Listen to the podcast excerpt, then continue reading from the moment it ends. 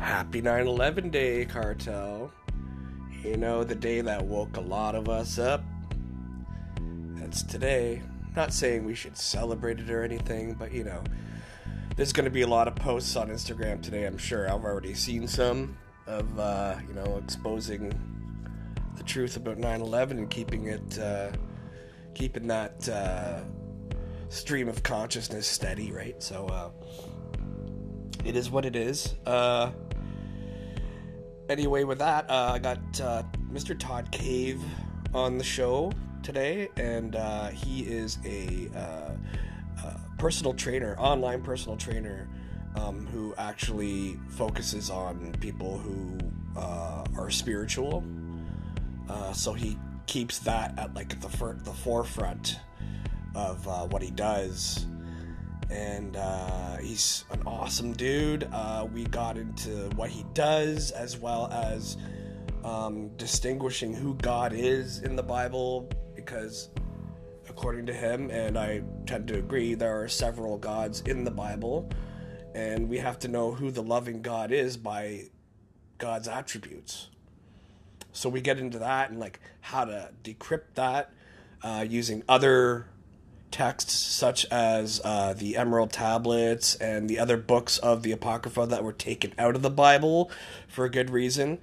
Um, and discussed a whole lot of other stuff, man. And it was just an awesome conversation. I really got. I hope you guys enjoy it. And uh, yeah, you guys know what you got to do. Uh, smoke a fatty, drink a beer, do what you got to do, relax, and enjoy the show. Thank you. Welcome back to another episode of the Red Pill Cartel. I am your host, Davey Wavy, and tonight I introduce you to Mr. Todd Cave. Todd, how you doing, brother? I'm very well, thanks. And yourself? Not too bad, man. I, I had a shift today. Uh, I worked today, and then I came home, had a shower, and then I was like, "Oh shit, I have a podcast tonight." I forgot. Luckily, I'm us- utilizing my calendar so it reminds me, right? But I didn't check it today, and I kind of forgot when I got home. But I have nothing to do anyway, so it's all good, you know.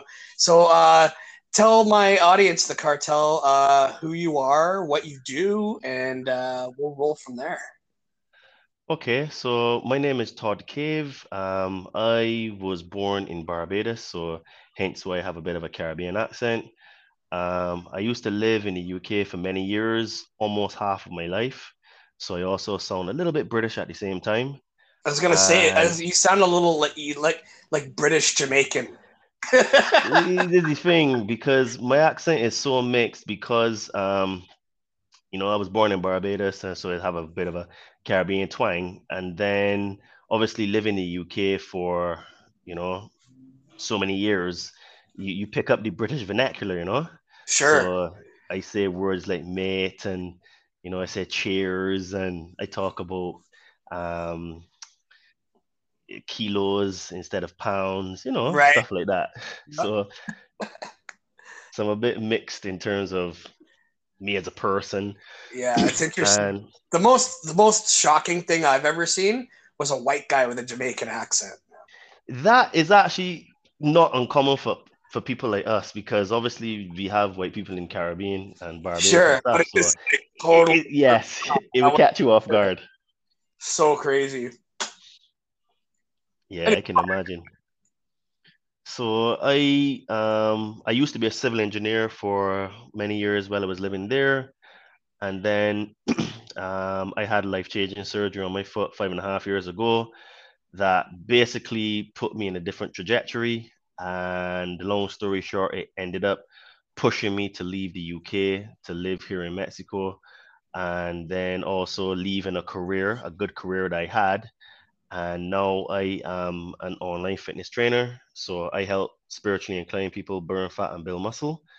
And I also do podcasts like these because um, I've been asked to, you know, the the universe has basically asked me to to speak and to teach people so many things that I have learned over the past few years. Sure. And I'm just answering my call and trying to do my little bit of a part to to help create the the new world that we're going to go into because nothing is set in stone and there's still a chance that the bad guys can win. But uh, it is through us in our sharing, it is through us improving as an individual person because you can't change the world, but you can change yourself. But when you change yourself, you end up changing the world. That's absolutely hundred percent true. Which is what a lot of people don't realize. And like for most people, when they first come into a bit of knowledge, um, the classic is you're trying to save the world and tell everybody and say, "Hey, look here, man. You know what I mean? You see that video, etc., etc." Been there, done that, man. Me and a lot of my friends. Well, one of my best friends, we both went through that period where we just felt like we had to go around and shake people's shoulders. say, Look at what I'm seeing, you know. And then you kind of step back from it. You get like this kind of depression because of it, because like we realize everything's a fucking lie, right? you, you took the words out of my mouth because it, every, almost every single person that starts to, I don't necessarily want to say awaken, but start to learn things on a higher level that for sure things are not what we perceived that they were, you know, and truth isn't really true and everything is a lie.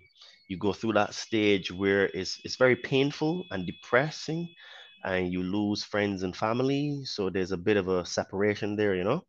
Absolutely. So I have been through that and um, now I just. How did know, that start for you? Well, because I know it's like I, I, I seem to have like all these discussions, and people seem to always say the same kind of thing where it's like, it, it was kind of a process, you know, and it is because the more like you learn one thing and then you dig into it and you're like, holy shit, what else am I going to learn? And then all of a sudden you start realizing that there's so much knowledge out there that's way more interesting than anything you see on the TV. Yes. So I would say, well, it first first started for me when I was about 10. And what happened is that my father, he was going through a stage in his life where he was uh, searching for truth and knowledge. So what happened is that he started to go to I, I don't a, a masjid. A masjid is an Islamic center.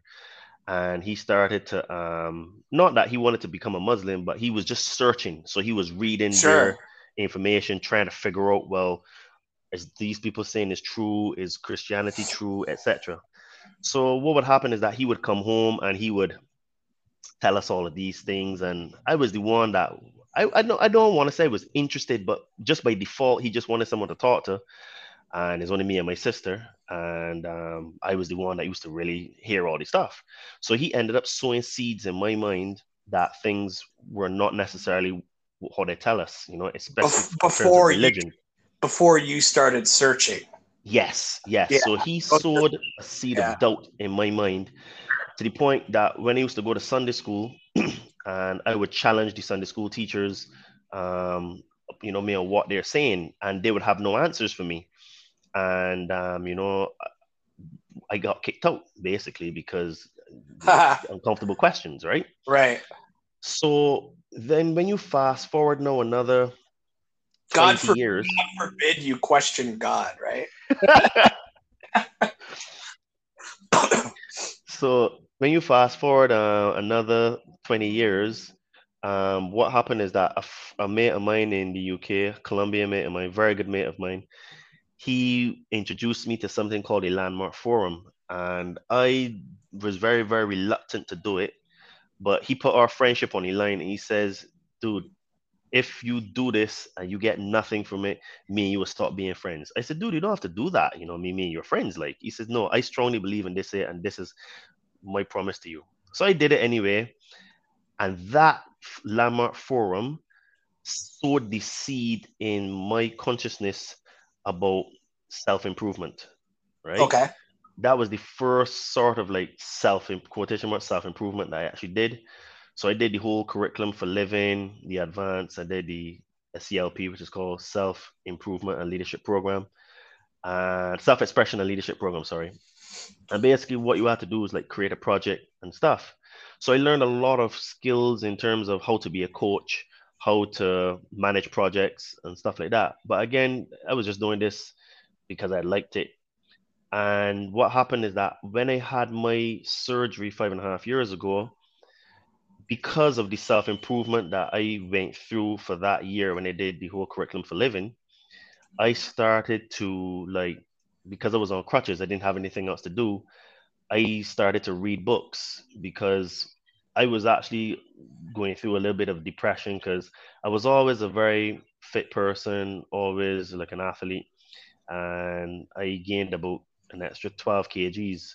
So you wow. know, I was a bit, yeah, I was a bit overweight because I was on crutches for 15 months.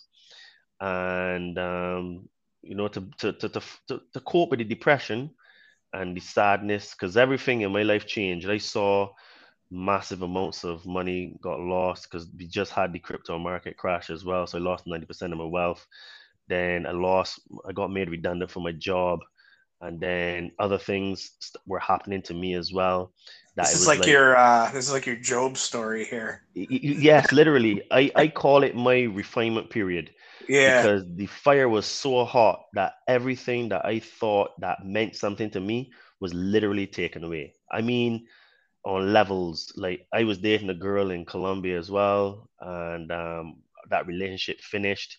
You know, I mean, many things were going on like was one thing after the next, after the next, after the next. And what happened is that one of my friends gave me two books to read. One was called The Road Less Traveled, and the next one was called The Five Love Languages. And those two books are what basically set me on course to be a voracious reader right now because I started to read everything. I started to delve. Then at that time, I delved into religion, and I realized that was fake.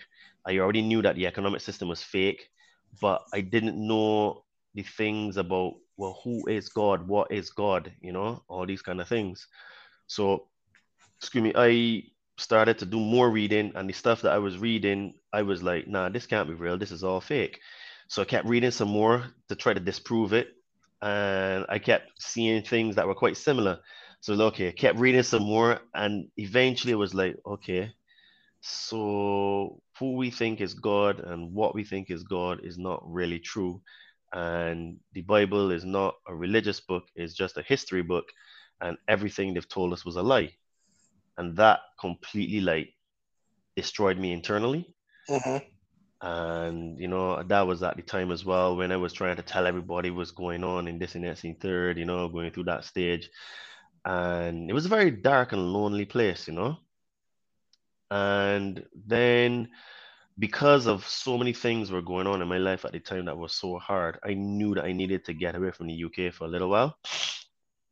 So there was a conference uh, in Mexico called Anarchapulco, and I bought my ticket for that conference like seven, eight months way before the um the conference because I just knew that I needed to get out. So I was like, okay, that's sorry, sorry, what was it called again? Anarchapulco. Oh, I've heard of that. Yeah, yeah, yeah. I've heard of that. Yeah, Jeff Berwick's conference. Yeah, he's actually Canadian as well. And um, so yeah, I came to that conference and got introduced. It was a very good conference. Got introduced to plant medicine for the first time, ayahuasca, and then that basically created a domino effect where I uh, started to, you know, do psychedelics and mm-hmm. I, I came I came back here to Mexico to because I needed I knew I needed to leave the UK. So I came back here for six months in 2019 and um, did ayahuasca again. And then that was when like I started to connect to my higher self.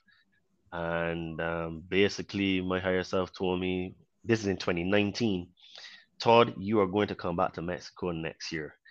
And it was like, and this was a full blown conversation with myself in front of the mirror, you know, like I'm a madman, but right, right. you know, I just call it like the voice because that's the only way I could describe it. Sure. And the voice told me, well, Todd, you're going to come back here next year and you're going to spend another six months. And I said, no, I don't want to do that. That that's this six months has been extremely hard, you know. He says, don't worry, Todd, I have you. So I um, trusted and I came back for 2020 for the conference again in February. And then March 2020, the whole pandemic started, and that's been me. I've, I've never left Mexico, you know. That's so wild, man. It's just been a like one thing led to the next. You pretty much established your, established yourself down there, right?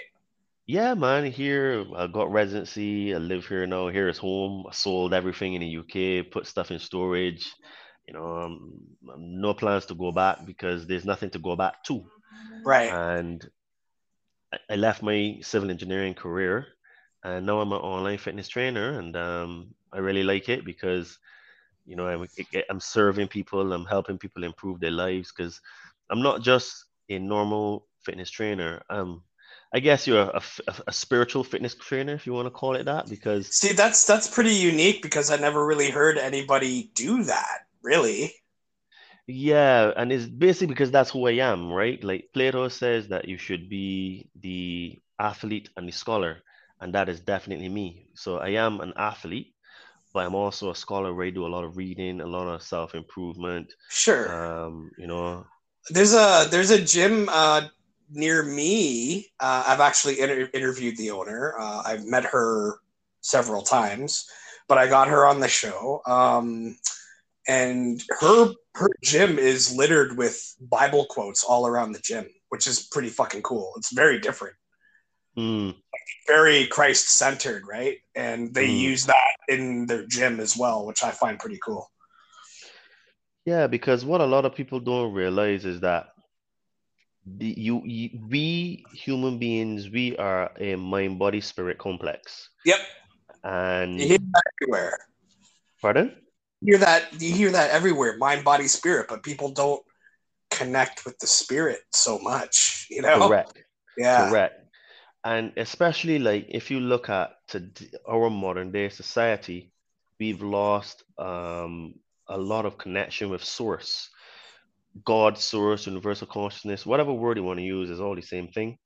So we've lost connection to source and to know exactly who we are what we are and where we came from and we have people that mostly focus only on the body. Now, there's nothing wrong with that, but for me, I think that we are more than just the body, right? I've so met a lot of people who are jacked and they're miserable. But this is it. This is it because this is my take on on things.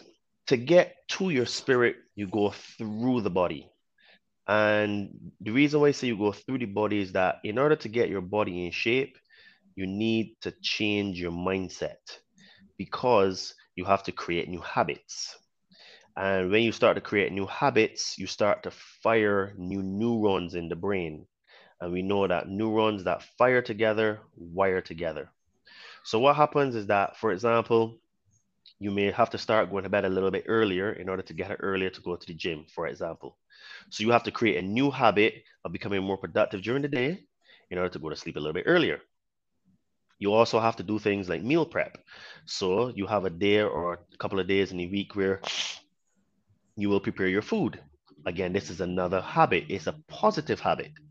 So, what you're doing is that you're slowly changing your mindset to get fit, right?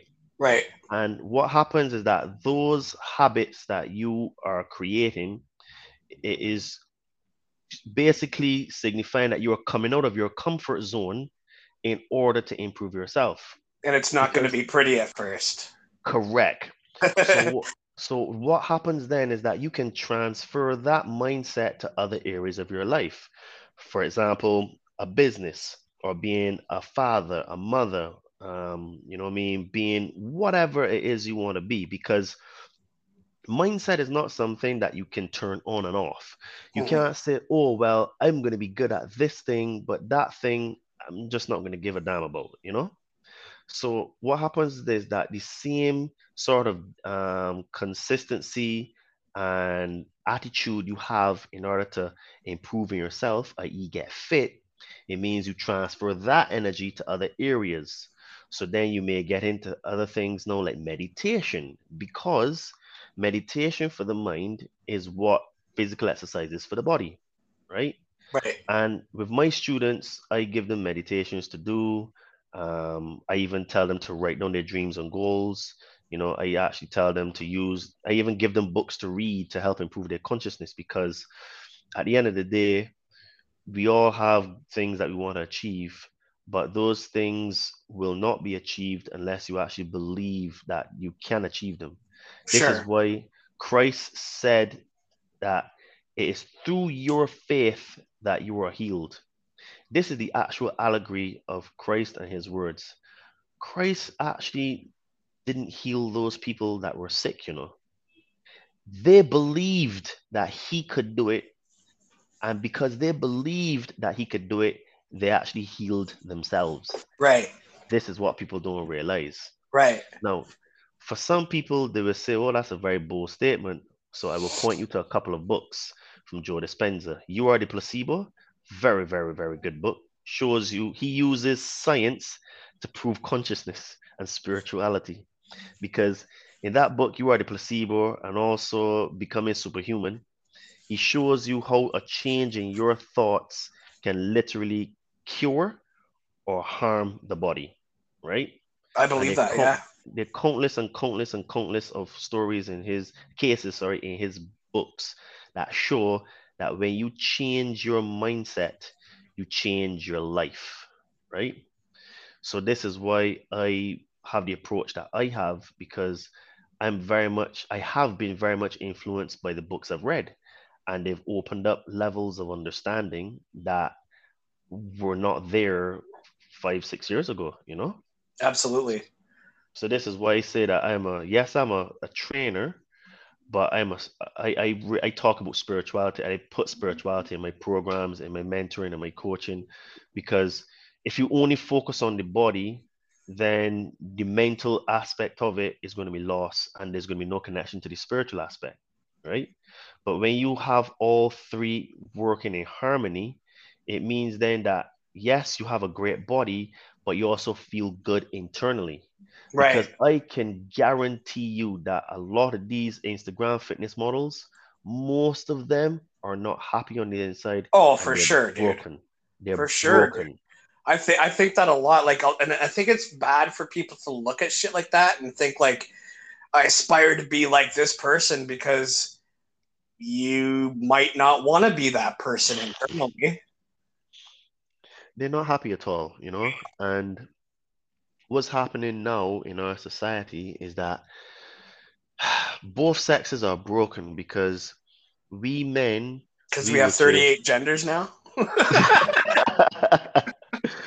well, yeah, that's part of it as well. It's just a soul confusion, you know? Mhm. And part of the issues that we have now is that both sexes are broken because men are very beta now, so and they lack Yes. testosterone. Yep. So they chase these women, right, that are pretty. Yes, they're pretty, but because they get so much attention from men, and you know what happens when something is in abundance like that, when it's, it becomes less worth, um, the, the value drops. For sure. So if you have hundreds of men messaging you every day, thirsting after you, your attitude towards a man will just be, well, you're just a commodity to make money Mhm. off of, and I won't, I don't value you. And Right. a lot of these women actually struggle to actually have meaningful relationships because yeah, like a, like a guy who would value them comes their way. They might not be the the best looking guy, but they're gonna be loyal to you and value you and treat you like how you should be treated. But then they don't want that. no, no, they're chasing after the guy. really fucking sad, man. Yes, and they're chasing after the guy that basically he has true abundance and also he has loads of options. And if you are an OnlyFans girl, a actual masculine man isn't gonna want a girl that's an OnlyFans girl, right? Right. So they struggle then where they have all of this quotation marks abundance of men, but because they're not the men they actually really want, they actually suffer internally and they feel very low about themselves. Right? Oh yeah, definitely. No, the thing is, if someone wants to do that, that's fine, but you have to be very grounded in yourself, you Mhm. know? And eventually, the thing, the sad thing about it is that a, a, a profession like that eventually will play on your mind because you're gonna have to go against certain morals.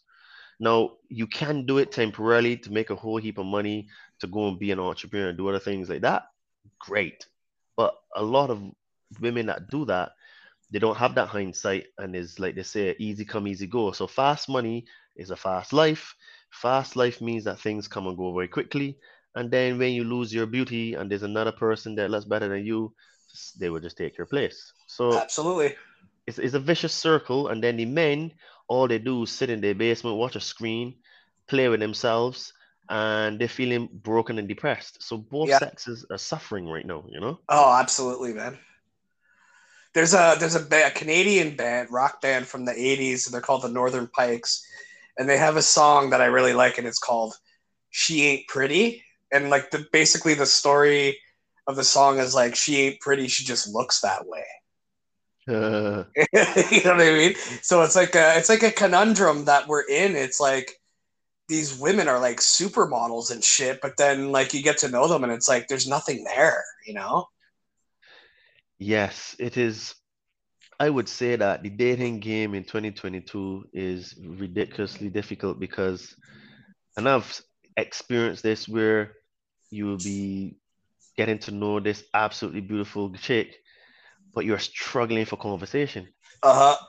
And I'm a person that, you know, what I mean, I, I would not say that I struggle for conversation, but it's like, but if you're not really giving me anything mentally, that is when I struggle because Absolutely.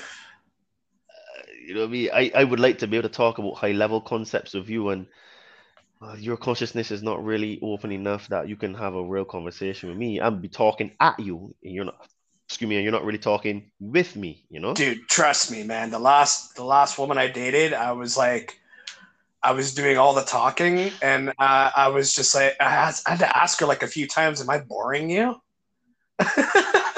you know? And she's like, "No." You know, and I'm like, "Okay, well, it sure seems that way cuz you're not saying anything back. You're not adding to the discussion."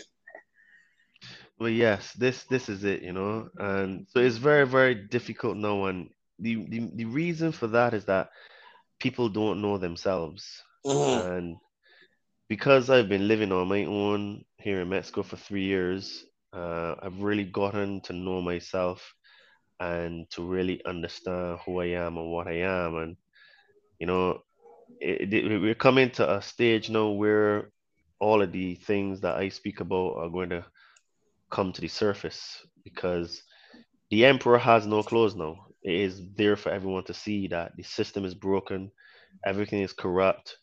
We have an international criminal cartel syndicate that runs the planet.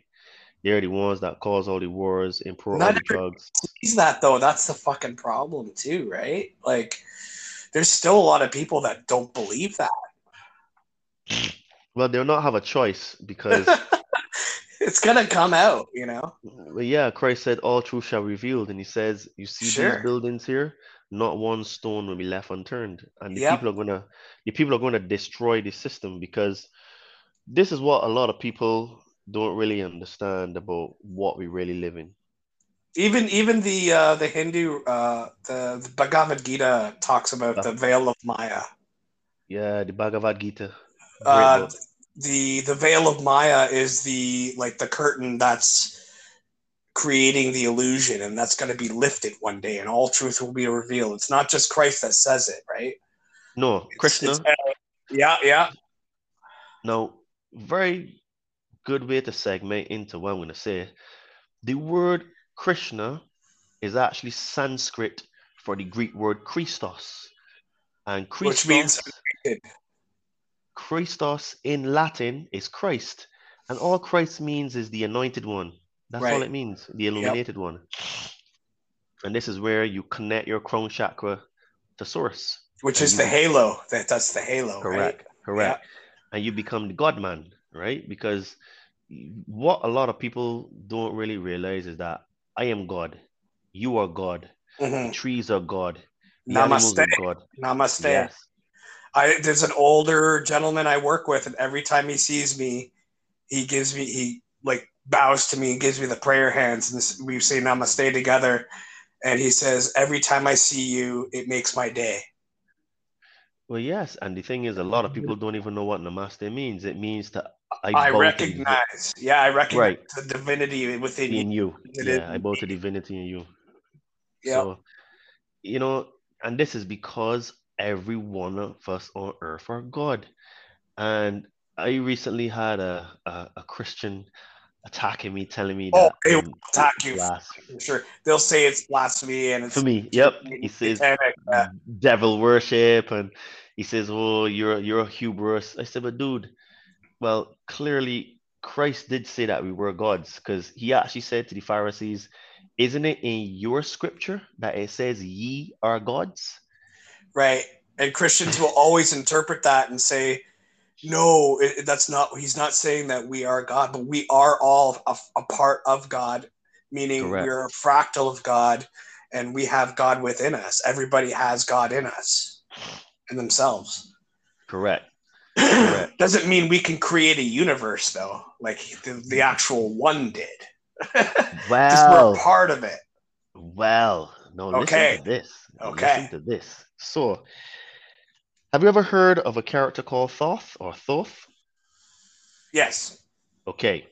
So when you read the Emerald Tablets, and I've read them about six times, Thoth says that when he uh, went through the halls of Amenti and he traveled, he left his body and he went to other realms. He saw and met beings that created worlds, created planets, created galaxies. So you said that we can't do that, but according to him, he said that when he traveled from his body, he met beings that were doing just that.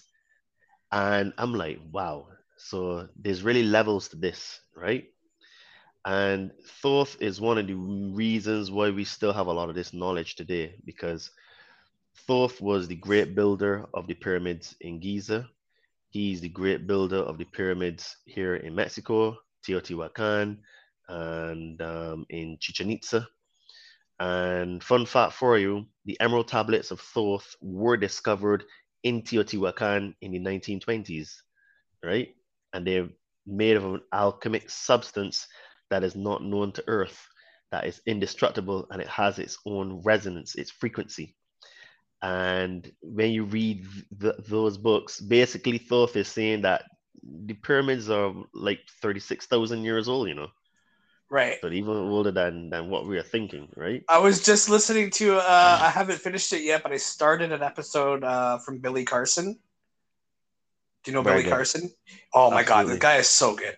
But he he's got an episode out. It just came out, and it was like the uh, what is the all-seeing eye of Enlil?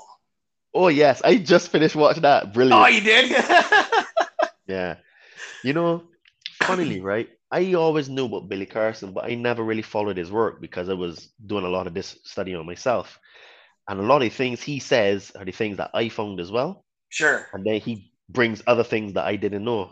Yeah. And you like see, the like the god of the Bible is actually Enlil, and Yes. he, he renamed himself Yahweh. Well, no, this is where me and him are going to deviate slightly. Oh, okay. This is interesting. I like this. Slightly. So yes, yeah, Jehovah and Yahweh is Enlil, but I will take it another step further and say that there are many gods in the Bible. Many. The reason why I say that is that you have Baal, which is Baal or Bel, Mhm. that is Marduk.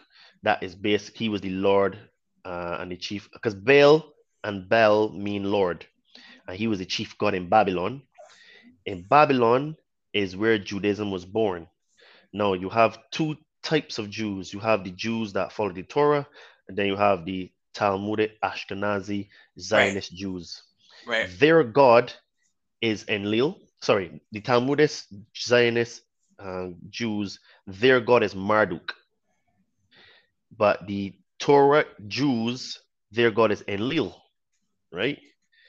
There's also other gods in the Bible because they were, when you go back to the Sumerian tablets, you realize that um, they were a group of entities called the Anunnaki that came here, right? 450,000 years ago.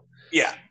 And basically they masqueraded as gods. They told us that they were gods or pretended to be gods, whichever way you want to put Well, it. because they probably had all this technology that we have today, right? And they were like, "Hey, look at what we can do now. Worship us because we're gods, right?" Correct. So what happened is that you realize that um, when you go back through the text, you realize that Marduk, Baal, he's in there. Enki is also in there because he goes by the name of Elohim, which is the in the Genesis story. That's and uh, Enki and. Enlil were brothers, right? Correct. Yeah. And Enlil was Yahweh Jehovah. So there are other gods in there as well because you have um, Lord of Hosts. Lord of Hosts is actually Sabaoth. Sabaoth, we know um, that he's Lord of Hosts from the Nag Hammadi codices, the Nag Hammadi texts, right? And he is actually the son of Yaldabaoth, who is the the equivalent of like the devil um, in religion, in, in, in Christianity, you know, or Right. Islamic religion, um, not Islamic, in Ju- Ju- Judaism, Ju- Judaic religions, you know. The the opposer of humanity. Yes. Yeah. So basically, these Anunnaki are also no, uh, found in the Bible because they're called the Anak, right? They talk about Pleiades, which is the Pleiades, you know. So when you actually really get into the text, there are many gods in the Bible. However, I'm going to give your listeners a very good way to distinguish who's the God of love, which Christ spoke about, and who's the enemy, the adversary, Satan, because the word Satan just means adversary. Yes. So Enlil was a Satan, Marduk was a Satan, freaking Enki was a Satan at the time because they all were our adversaries at one point in time. So to describe it so people understand it, we have to have equal scales of measurement. So first thing first, can we agree that an apple tree cannot bear oranges? sure. Correct. So that means that if you plant an apple seed, you will get an apple tree and you won't get an orange tree. Right? Right. Good. So if you want to say, find out to say, okay, is this person a good person or a bad person? You look at their attributes. So if a person that speaks bad things, thinks bad things, and does bad things, is that person a good person or a bad person? Probably a bad person. Right. So that means on the flip side, if a person speaks well, speaks about positive things, does positive things, and you know, carries themselves in a good, positive way, most likely we can say that person's a positive person, right? Good person. Sure. Yep. Good. Now, let's take that equal scale and transfer that to God. So if God says, drive those people out their lands, kill the women and children, even the creepy crawlies, tax the population, and just commit murder, genocide, and to, you can rape the women. Would you say that's a good God or a bad God? I would say that's Satan. ah, okay. No.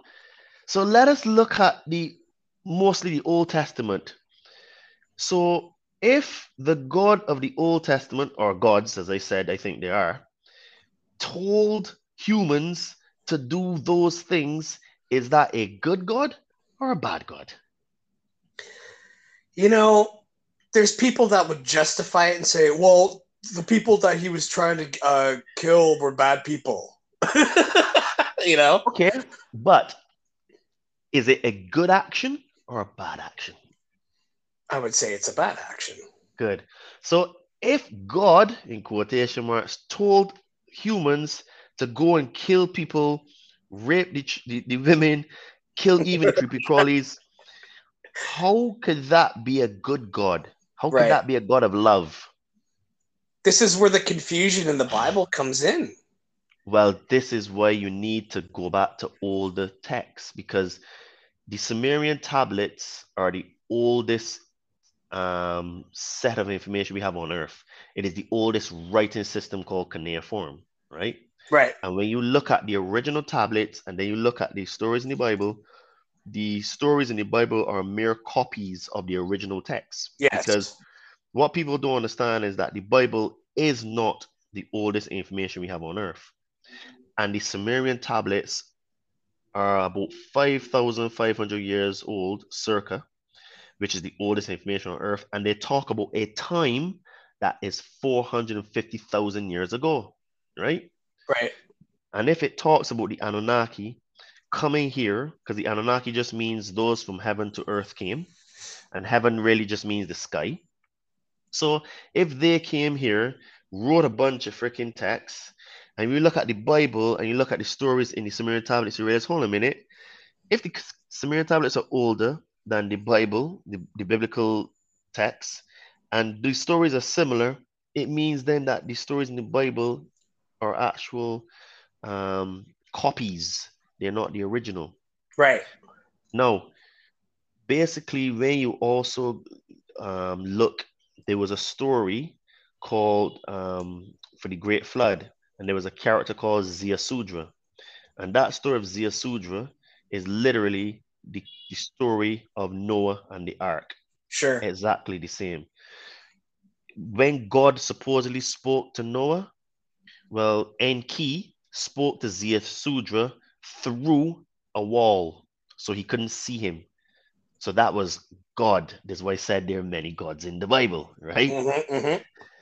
So when you look at that story, you realize that that is actually, um, you know, what I mean, a copy.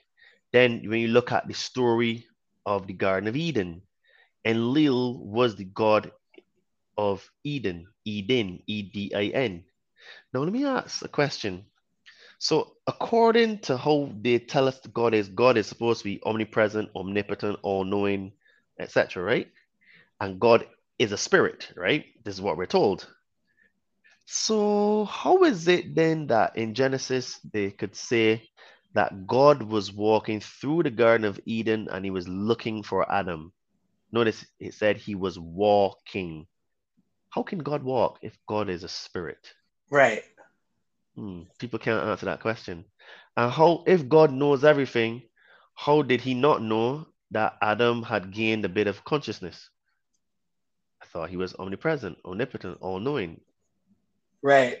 This is why this is com- uncomfortable questions that mainstream Christians can't answer, right? But these are the Yeah. questions that I, I love looking into because I'm not scared to question the God of the Bible. You know what I'm saying? Like, because I know already, like, there's there's already a lot of shit that's like not necessarily left out. There's a, everything's in there, but there's things that people aren't being told uh, about what's really going on. And this is why so many people are so confused about it too. well, you see, there there there have been a lot of Even- redactions. Sorry, even the word Bible itself is like the word. It's like babble. It's like confusion, right? Well, I just put, connect another dot for you. So Baal is actually Marduk, Bel by Bull, by Baal, by Baal. Right. Baal, Marduk, he is the the chief architect of the Bible. And we know that Not well. people. Not people who were supposedly filled with the Spirit of God who wrote the book. Right. Well, this is the thing, right?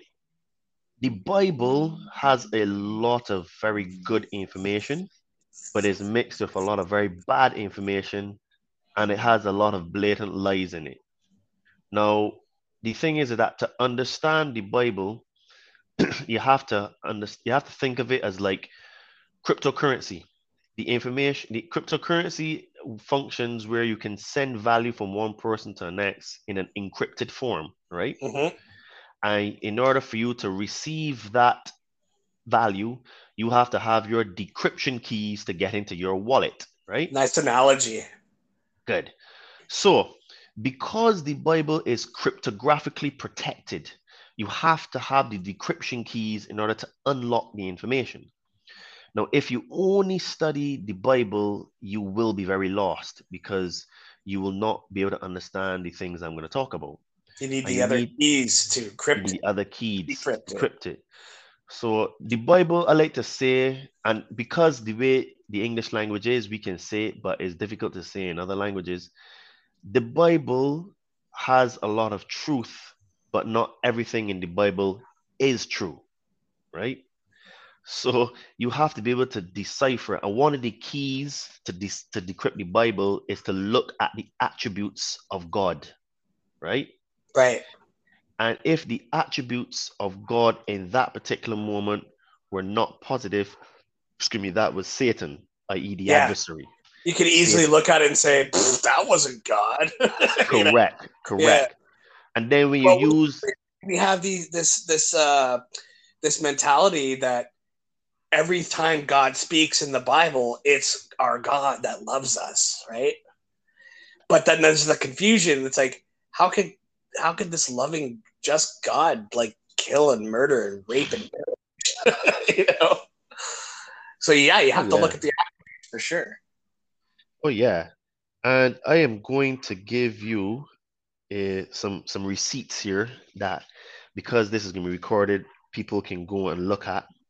And I would encourage them to go. Well, you can take any Bible actually, because I've, I've I've double checked it with different versions, and it's all the same. And you can go to. I'm going to tell people to go to two particular places. Second Samuel, chapter 24, verse one, and you can go to First Chronicles, chapter 21, verse one. It is talking about the exact same story but listen to the difference in words. So it goes again, the anger of the Lord was kindled against Israel, and he incited David against them, saying, Go number Israel and Judah. Second Samuel. First Chronicles. Then Satan stood against Israel and incited David to number Israel. So you see, one chapter, one book is saying that it is God, and the next book is saying it is Satan. Right. And those are kind of the- some of the decryption keys you need to have. Now, when you go and you look at the inter, it's called the the, the lexicon, the interling, uh, the interling, because I use Bible Hub. It said, and this, and we're looking at, I'm looking at the actual words, right? Where I'm looking at the original Hebrew in English with English translation underneath, and it says Second Chron- Fir- First Chronicles, and stood up Satan against Israel. Then it says, and again the anger of Yahweh was aroused against Israel. Second Samuel. So as you can see there, I just gave you the receipts where anybody can go and search for those, and they will see the same story. One says Yahweh or God, the next one says Satan, which proves that Yahweh is Satan, which is Enlil, right? That's so amazing, dude. you see, dizzy thing, right? Like I always bring the receipts, right? Exactly. so so this is why like when Christians try to attack me and you drop stuff on them like that, they they just freak out and they say, Oh, you're just misinterpreting, You're just cherry picking. But that's the that's the cognitive disson- dissonance that religion gives them, right? Yes, because religion comes from the Latin word religare, which means to hold or to bind. So Mhm. religion holds and binds the its followers. It, it binds the minds of its followers. Absolutely, dude. I, dude. Oh my god. I don't know if you've listened to my show at all or not, but I've said it a f- quite a few times where, uh, in the beginning, near the beginning of my journey of, you know, looking into the Bible and whatnot, I, I study. I was studying the Bible and I got really into it to the point where I was very getting very judgmental of people, and I didn't like it. I didn't like who I became. Right. Mhm.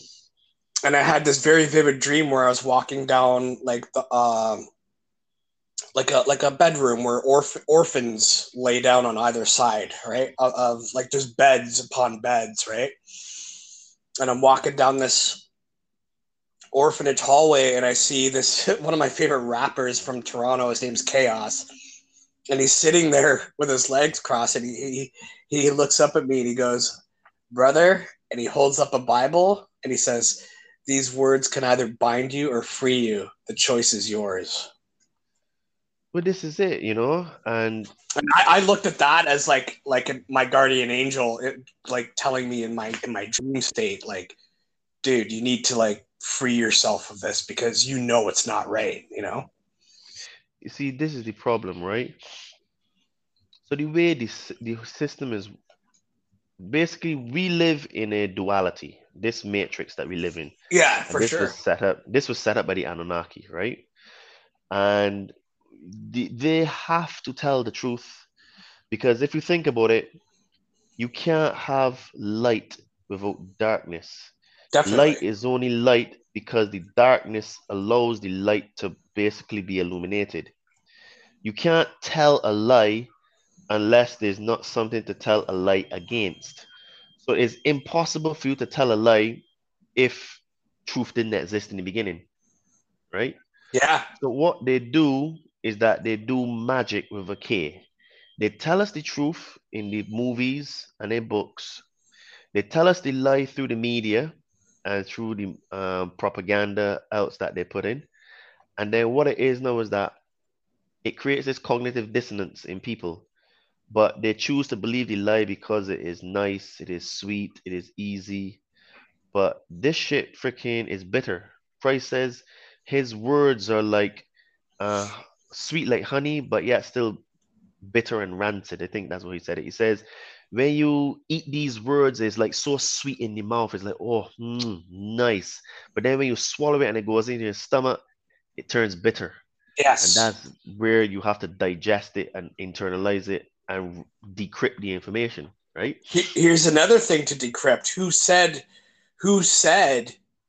I will. I will send strong delusion so that even the elect would be deceived. That must have been Satan, right? Obviously, it was it, yes. Yeah. look at when you look at the Bible and it says, Let us confuse man so that he no longer speaks one language. Mhm. Because at the time we were speak one language and we were developing at a very high level of consciousness. Uh, why would a loving God firstly want to destroy his creation? Right. Two, why would he want to confuse us so that well we're confused, which means then we don't know anything? Why would a loving God do that? Yeah. right? A loving God wouldn't do that. So this is why you, you, when you look at the message of Christ, the message of Christ is a message only of love. He says, "I know I didn't come to remake the law; I came to confirm it." And he says, "There's only really one rule: love." Excuse me. You love your your your God with your heart, your mind, and your soul, and you love your brother as yourself. There's one word that's common in all of those two statements, and that is love. And love is really what is creation. Because think about it. In normal circumstances, when a baby is created, it's through the act of sex because the, the, the, the couple want to have a child because they love each other and you you you create it, right? So if they were against one another's throats, they wouldn't be having sex, would they? They wouldn't Sure. be able to procreate. Right. So the only way for creation to occur is if it is in love, right? You and we know this as well because you can take uh, water and you can subject it to negative frequencies, and you pour Oh, that same cymatic. water on a plant, and that plant will die. The cymatics. Yeah. Right.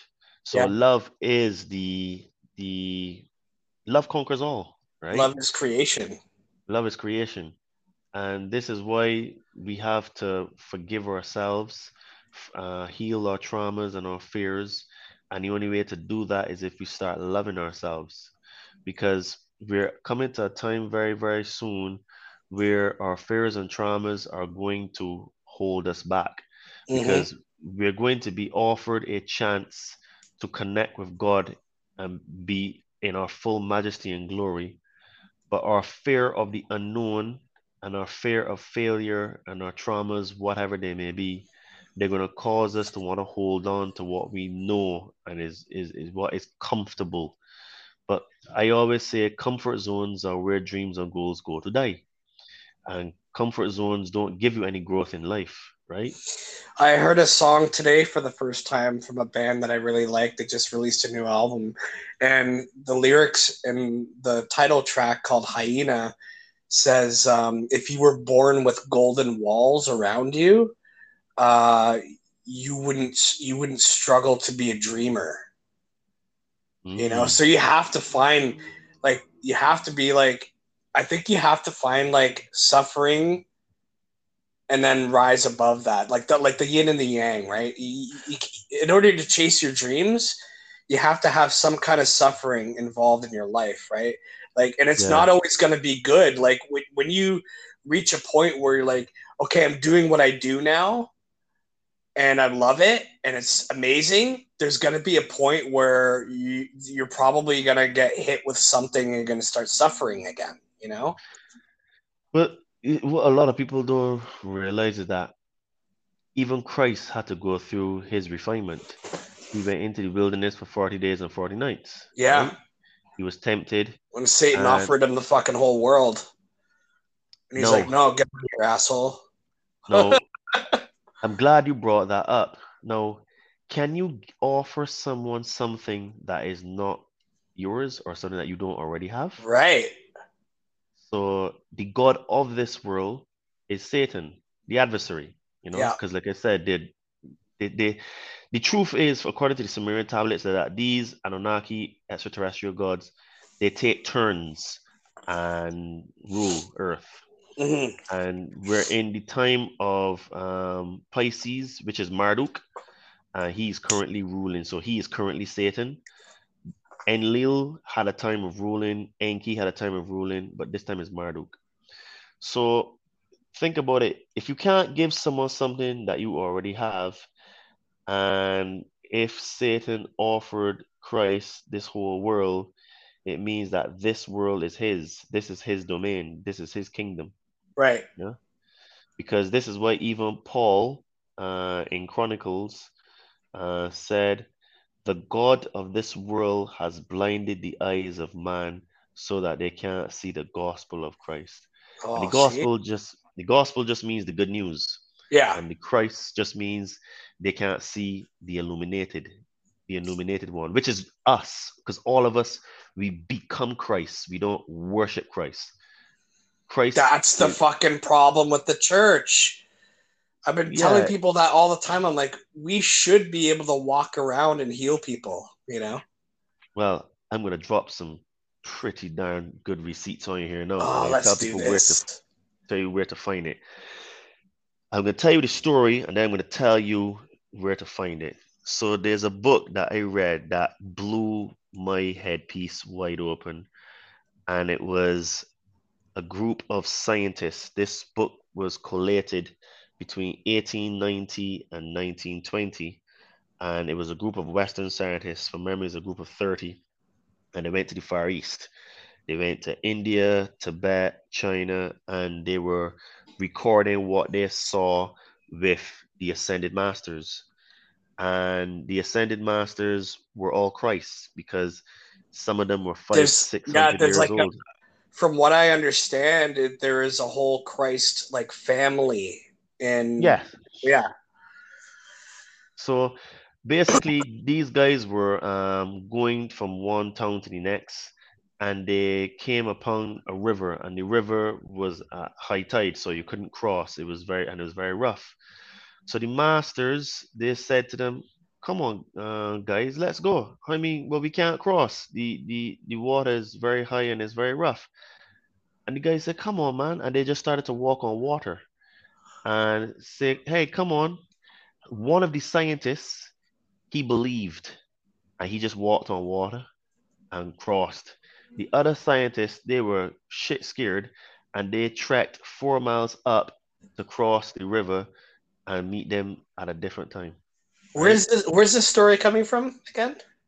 It is a book called The Life and Teaching of the Masters of the Far East.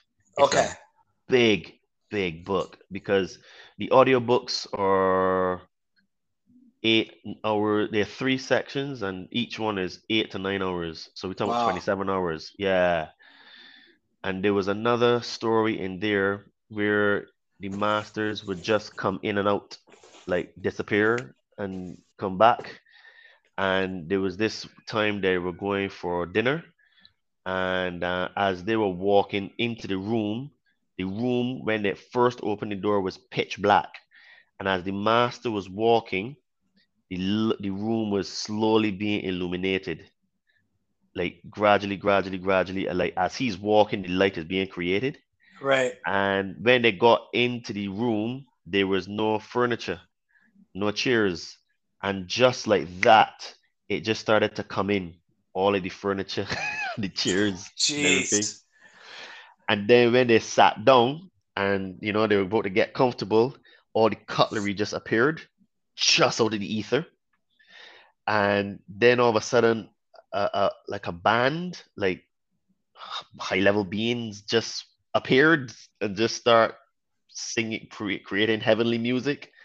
And when they were finished eating, as soon as they put their, their fork and knife on the plate and every and, and that they're finished, it disappeared Disappeared. just like that, right? There was another story where they went to a place and their quarters was because they were they, they, they live in the mountains, right? Um, in Tibet and China and stuff. So their quarters was on a very like tall rock, and there was like this spiral staircase that would go around it, right? But it made the the journey very very long to get to the quarters because it was really high up. So one of the the scientists he thought this is a thought. He says it would be really nice if there was a stairs that led straight to our quarters, which is just up in the air. That instead of going around like so walking so much, we can just have like maybe like a spiral staircase to, to go from here up there. The next day, when they came back from they went out, the staircase that he thought of was there. Just like that. Crazy. So this book shows you that what Christ said when he said, Greater things shall ye do, right? This book confirms it. This, again, this is mainstream Western scientists that This- went to study these masters, and this book is just a collation of their notes, just their notes. How much validity is there to that, though? You know, like Well, for the audience. Well, let's just say that when you read when you read the Saint Germain series, the I Am discourses, that stuff in that book is confirmed in the I Am discourses. With faith the size of a mustard seed, you can move a mountain. Correct. Correct. Yeah. Correct. This is why I said that thoughts are much more powerful than we realize. Because the word, the the Aramaic and Arabic and Hebrew word abracadabra means I create as I speak. Right. So you are creating magic as you talk, as you speak. So when Who they say abracadabra, yes, you are creating magic because Yeah. you are a magician.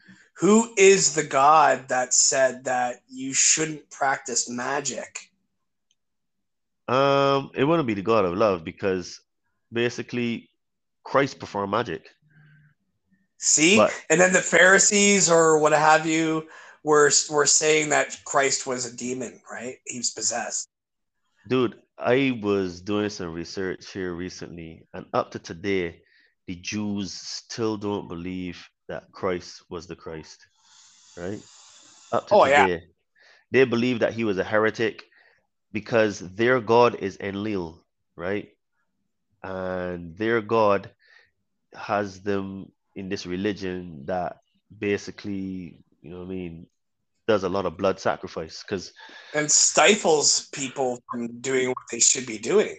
absolutely because Yeah. when, when you read the Emerald Tablets of Thoth or Thoth, um, Thoth says that beware of the dark brothers, and he also said that it is through the blood that they get their power.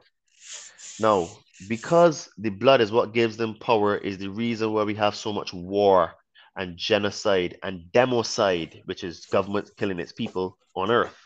Yep.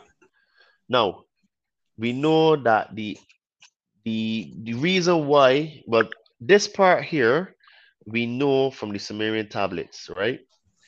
Now the oath that um quotation marks God, which is Enlil, Yahweh Jehovah, gave to Abraham, and that is that he needs to circumcise his boys, is a blood sacrifice.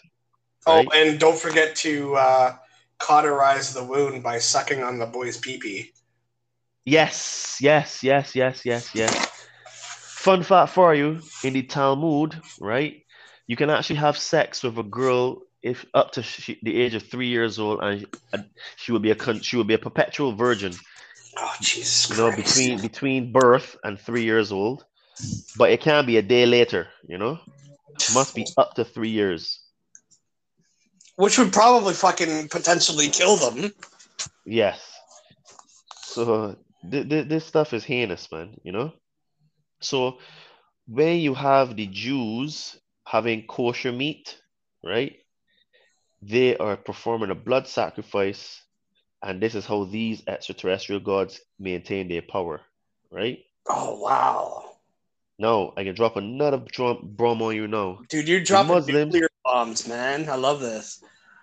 So the Muslims, they have ritually slaughtered meat called halal meat. Right. Now, when you look at the word halal, the word halal came out of Babylon. It is pronounced halal, but spelled Helel, H E L E L, but it is pronounced halal. That was another word for, drumroll please, Satan. Holy fuck. So even the Muslims, they don't know that they are worshiping Satan. But there, like I said, there are many Satans. No. Well, this is why uh, uh, the um sorry to cut you off, but um all like uh, apparently in the end times all these three Abrahamic religions are supposed to unite. They will, and they're actually doing it in, from memory, Abu Dhabi. There is uh, a place where you have a synagogue, a mosque, and a church. And all of these high religious leaders, the Pope, the muftis, the rabbis, they all know they're all Illuminati, right? It's all got to be a satanic uh, reunion. Yes, yes. Yeah. You know, Um, because It's a really funny South Park episode where the three uh, religions unite, and and it's celebrated in Israel. You got to look up this episode; it's too fucking funny. And all the all the religious symbols, they come together, like you know the Star of David, the moon and the star for Islam, and uh, the cross. Right? They all like unite into the Van Halen logo, and Van Halen comes out and celebrates the unification of the fucking. it's too funny, man. Anyway, go ahead. dude, this thing is nuts because from what I have researched and found, I can categorically say that Islam is by far the absolute worst religion on earth. A lot of people beg to differ. But because they don't have the receipts nor they've not done any research on it, no, I'm gonna drop some more bombs on you. I Right. heard uh, the Talmud says that Jesus is boiling in uh, hot excrement in hell. because they, they, they, these are all satanic cults, right? And they Would you find would you find though that Jesus is like the center though? The, all right, first thing first, I don't use the word Jesus. The reason why is that I the word like Jesus I like never use- existed. I like to use Uh, Yahushua. Yeshua, Yahushua. I use the word Christ because what it is is that Christ is a spiritual office. It is like you have um, Donald Trump is a man, but he was the president of the United States. So he is he is Donald Trump and he was the president of the United States. So he held the office of government, right? Mhm. Joe Biden is the president of the United States now. He's also the president, right? So he is a man, but he has that title. Yeshua, Yahushua was a man, but he held the spiritual office of Christ. Right? Mhm. So for me, the Christ is what the representation of what every human being should aspire to. Not Yeshua or Yahushua, the spiritual office of Christ, because the Christ just means the anointed one, which Right. is all of us, Right. right? So this is why people that will hear me speak will never hear me use the word Jesus. Even sometimes I will use Yeshua, or you know what I mean, or Yeshua, but most of the time I use the word Christ because the spiritual office is what takes precedent of of the, the actual character, the human being. And the actual the actual laws that uh, they abide by, the Christs abide by, uh, whereas Satan uses the maritime law, right? Um, Christ works on the law of the universe, natural law, Yeah. and Satan works on maritime law. Yeah, because Yeah. it's the law of the sea, the currency, right? Yep. So, you know, going back to what I was saying about Islam, Islam is by far the absolute worst religion on earth. I don't care. Islam or Judaism? I thought you said Judaism. Oh, maybe I. Judaism is bad, but Islam is the absolute worst because for Judaism, you have to go into like the Talmud and stuff to find stuff. But when you actually go into the Islamic sources, dude, Surah 65, verse 1, right, confirms that you can have sex with a girl. Um, doesn't matter age. It doesn't give an age Right. it just says that you can ha- you can marry a girl even if she's not pubescent yeah even if she's Right. not pubescent. So pubescent would be like 12 13 you know adolescent right? Yeah, like right when they're when they're like in mid puberty or whatever. right. But that book tells you you can do it at any age. Yeah. Also there's a very very good channel. I don't know if it's still up on youtube. Is a guy uh, a channel called political islam right? By bill warner. He's a scientist he broke down the quran the surah um, the sunnah and the hadiths. And basically he says that 65% of all the texts are negative. Murder bloodshed violence etc right? Mhm. 65% also i can tell you that there's a lot of stuff that people don't know about the religion and i dare i I don't care who mufti they bring i would destroy the religion because i've got the receipts on it the problem is is that a lot of people have cognitive dissonance and it doesn't matter what you bring it's like talking to a liberal they will just ignore and create a straw man or a red herring to counter your argument but never address the argument Sure. so we know that um, in the, the life of Muhammad, the, the, the, the, Quran was revealed between 610 and 632. The first 12 years of his life, he was in Mecca. He only converted maximum 120 people to his religion. When he went to Medina after um, 12 years, when he first started, be in 622 roughly, that was when all the verses became very warring. So, yes, there are positive verses in the Quran, but that's only the first 12 years. Well, it's the same After thing as the, the Holy Bible, right? Like there's Correct. a lot of positive and negative, right? You gotta Yeah. discern, and your greatest discernment is God's attributes, right? Yeah, but this is he was an illiterate, an illiterate seventh century caravan robber who had sex with a girl that was nine years old. Oh, but Right. of course. And in their sources, it tells you all of these things. He tortured a man for money, right? There's a there's a But he's a freaking. He believes in God or Allah, right? Allah, Allah, I think, is a creation in his mind because Jibril or Gabriel, he's supposed to be an angel, but this is the thing, right? Um, I think that that was an extraterrestrial Anunnaki god talking to him. And from my research, the god of Islam is uh, Anunnaki called Nanarsin. He was the chief god of Ur, right? And we know these, we, the way we can track these uh, Anunnaki is through their symbols, right? Through their symbology.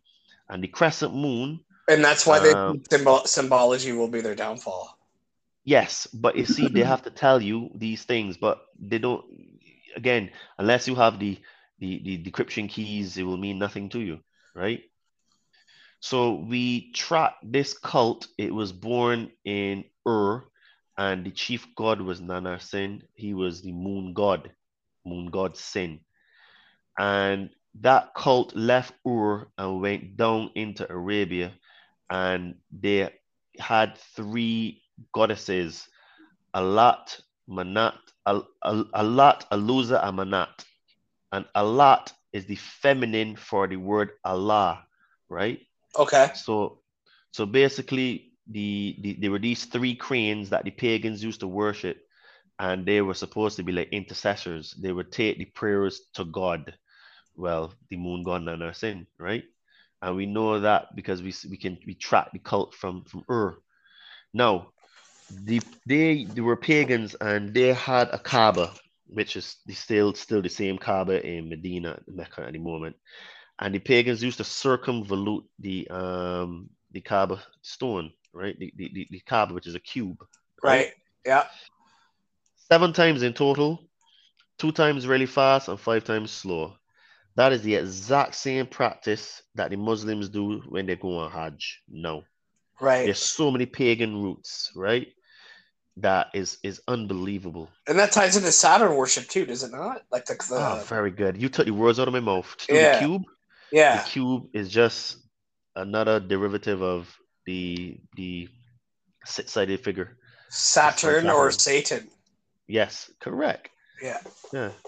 Comes out of Saturnalia you know, which was the uh, the pagan Roman uh, holiday, in it, when they used to just drink, get pissed, and have sex with everyone, in it. Right.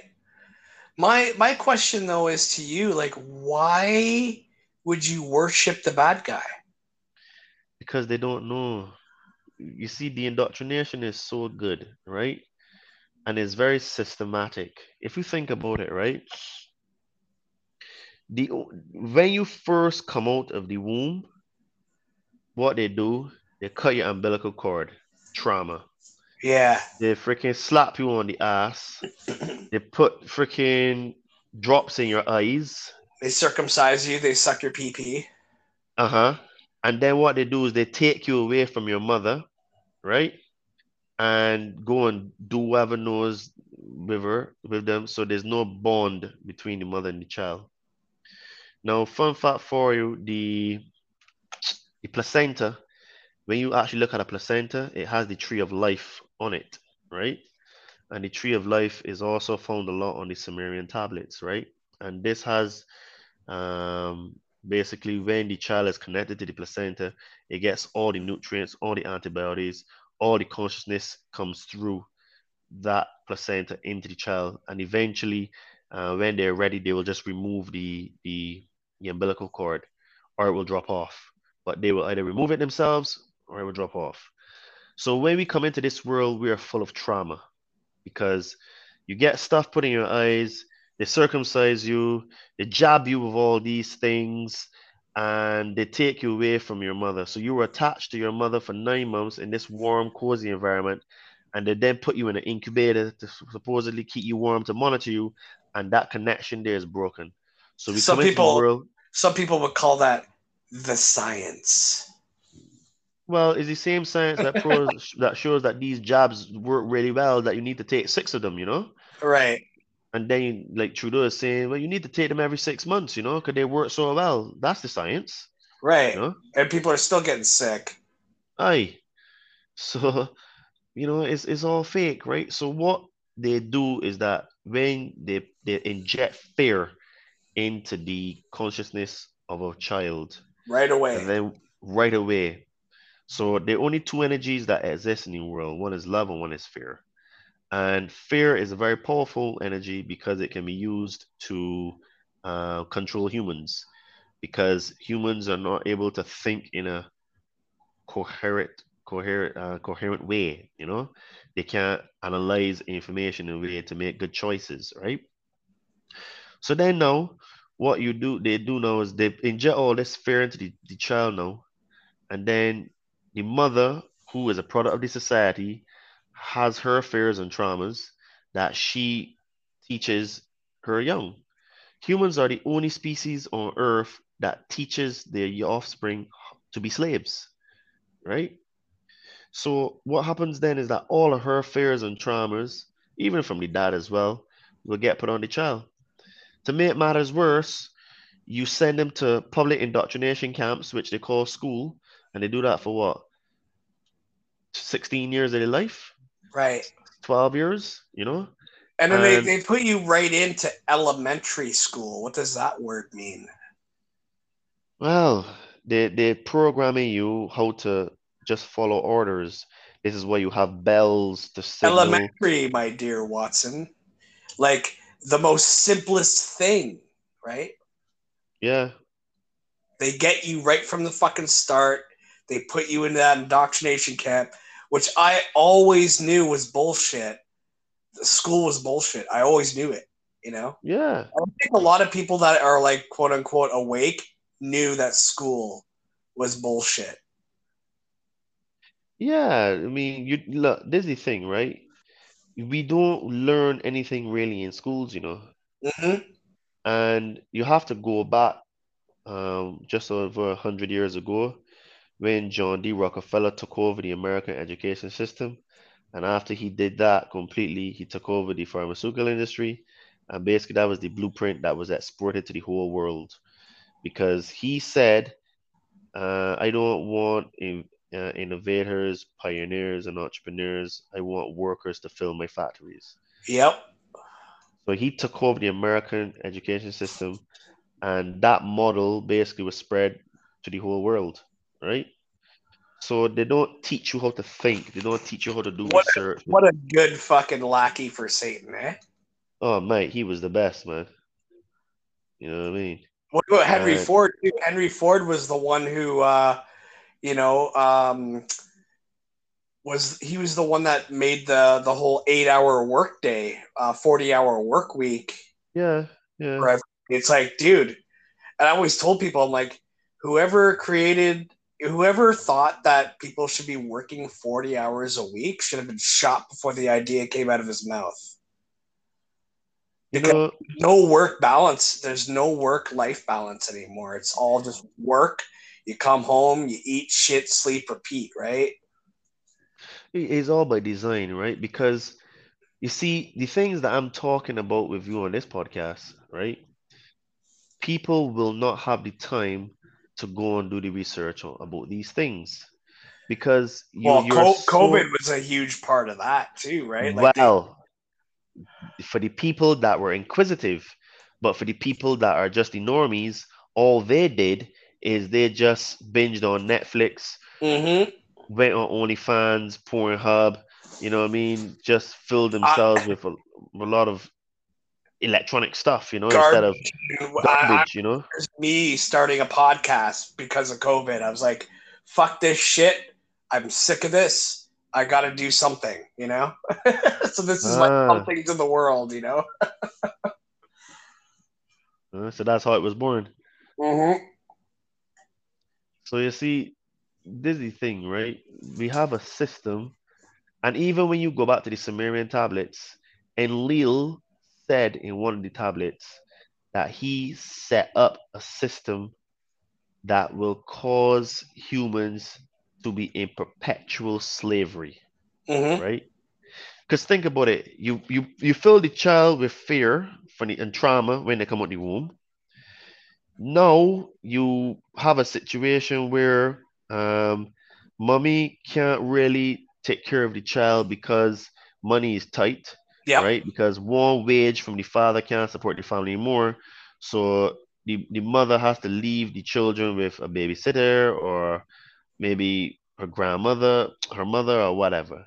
But what who's raising the child is the television, right? Oh, absolutely. So the, the television by the time a child is born till they're 18, they've probably seen over a hundred thousand images of brainwashing, indoctrination that For sure. their character. That's so how many like pornography too? They're, yeah, kids are like looking at pornography that shows women being like demeaned and like fucking slapped around and shit, and they're gonna think that that's fucking normal, right? Right, and then you you have like part of the uh the dumbing down indoctrination is through the food and your diet because your diet Oh, is yeah. not just only what you eat is everything you consume your friends you keep the books you read the media you consume and of course yes the food you eat so just a classic one you will see probably by the time you're 18 over a hundred thousand images of pizza cigarettes beer coca-cola etc etc so now if you think of that in and then you put in the whole uh, homosexual topic. Now, for my part, if someone wants to be homosexual, it's up to them, right? I'm Sure. not here to judge. Sure. But what I do think is that the you can be led to believe that that is your preference based on the information you've been intaking, whether consciously or subconsciously. Because if you are seeing homosexual acts from a wee child all the way to into your young adulthood, like again, if you're seeing over 100,000 acts, not everyone is going to be inclined that way, but some people will be. So Right. it shows that you can actually, your thoughts are not really your thoughts then, right? Mhm, mhm. So you may say, okay, yes, I like men, or as a girl, I like girls. Okay, that's up to you. But how do you know that you've not been indoctrinated to think that that's what you like? Right. That's that's my point, right? Because again, I live in Mexico, right? I have never seen a people who drink more Coca-Cola than the Mexicans. Oh, really? Coca-Cola is, dude, I, I'm talking like the average Mexican probably drinks up to two liters of Coca-Cola a day. Oh shit. Like literally, right? Like Like a it's mad. It is mad. And that and think about it is because of all the imagery, the marketing. Mhm. Dude, I walk up my street when I come to the gym and I see on the, some of the street signs and underneath it I see Coca-Cola. And I'm like, wow. That's So you see point. So you see point I'm trying to make. So I'm not saying fucking I'm not- 50, 50 fucking uh, grams of sugar per fucking can of day. yeah, dude. Per can. A Wow. can of Coca Cola is like 55 grams of sugar, dude. Wow. Two liters. You know, That's levels. That's levels. like that's a way more than what you should have in like a week. Yeah. So this is what I'm trying to say that if even if someone likes someone the same sex, that's up to them. But I asked them the question, how do they know that those thoughts are theirs? right. Considering that the indoctrination and the propaganda has been so good that you've been ingesting it since you were born, right? We are being programmed and led down a very slippery path Oh, which is sure. an anti-human path because Well, okay yeah, then, we- can get into the transhumanism agenda. we, we, we, we we can we can segue into that but but think of it homosexuals right cannot produce offspring right Well, that's a depopulation thing, right? correct correct right so for me now i don't even blame them they, they're just a product of their environment because we all got indoctrinated to think this way and there's some people that believe the government is their savior right That's oh, for sure, as dude. well. My family feel, feels that way. So, you know what I mean? It's the same way with sexuality, with all the 38 genders. Like, well, h- h- where, first thing first, where did the 38 genders idea come from? The Right. bloody media, right? Yeah. They put it in our consciousness. I, I don't, government fucking uh, attaches itself to that, and then correct. and, and the government tells people that, and they believe it. Correct. So this is why I said that I think that people need to understand that their thoughts are not really their thoughts. They're being systematically programmed to think in a certain way. Well, it's Uh, easy for you and I to say that to to you know to each other because we know that. But then, like, how do we get that? like across to other people, man.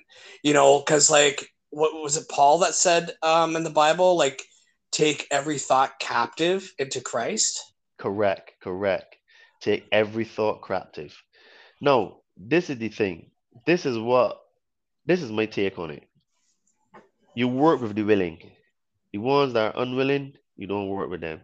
That's This true. is why That's true. Christ said, My flock hear my voice, right? Right. My, my flock know me because they hear my voice, right? So, if any things that you and I have said tonight have resonated with some people, then they're the ones that you can work with. right. The ones that will just um, want to come and attack us and say, well, you're a, a anti-religious phobic or anti-homosexual phobic or whatever." Well, you, It's you, funny- You always, you always have critics in it. So I always ignore them.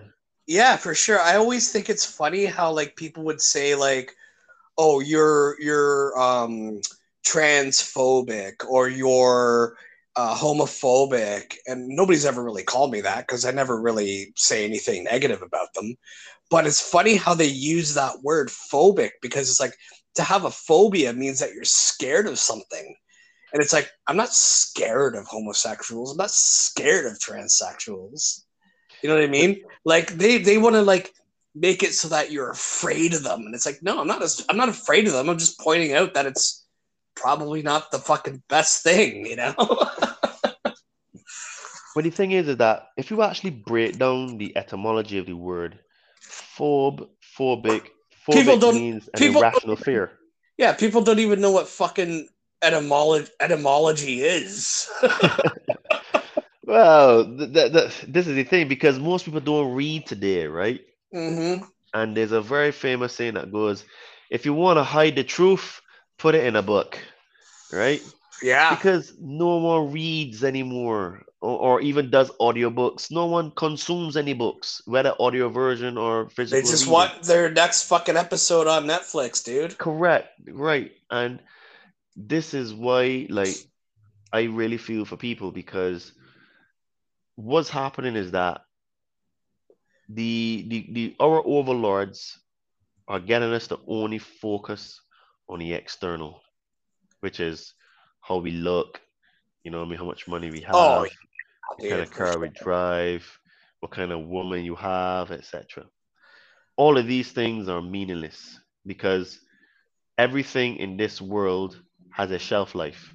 Yep. All dies, right? So why are they trying to make us to concentrate on anything that dies? Because it gets us to create attachments to those things Sure. reality, those things are not important.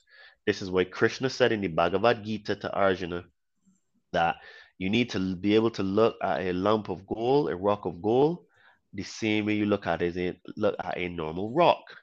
Yes. And when you can look at a piece of gold the same way you look at a rock, it means then that you've overcome the attachment to the gold. I'm telling means- you, bro. Seriously, I, there's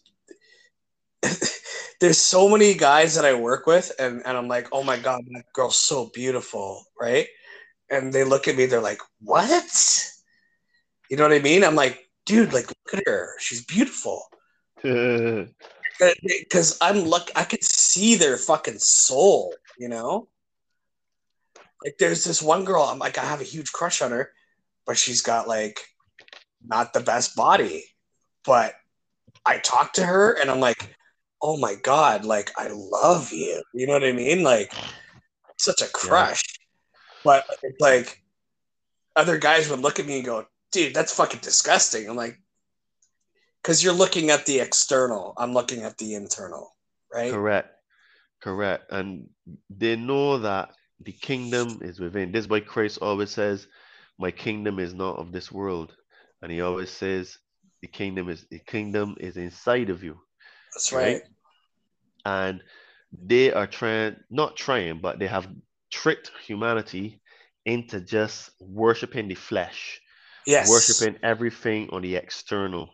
You know, now with the advent of social media, um, you know, everybody is on Instagram looking at all these women that look good And then on the flip side, the women looking at the women that look good and they're feeling inadequate about themselves. So they can go and do a whole heap of plastic surgery in order to look like these girls. Now, there's the thing, right? I don't have a problem with women that do plastic surgery, but I want to, I think that if you are only fixated on your physical appearance Mhm. and not how you feel on the inside, your spiritual connection to source, then you will be very unhappy because these women that look the best are the women that are the most broken and are the most and are the loneliest. I, of Right. course, man. I people all the time. Like people say, like these guys come up to me like, "Dude, this chick's so hot." Eh? I'm like, "Yeah, you know, she's she's pretty, but she doesn't fucking smile at all." you know? Dude is mad. Is mad. Dude, look, And I find that very unattractive. Like if I see a me too. beautiful Me too. Me too. she, she looks fucking miserable, that beauty is not non-existent for me. You know? See here, dude. In my gym, right? I'll be honest, there's some pretty hot women, right?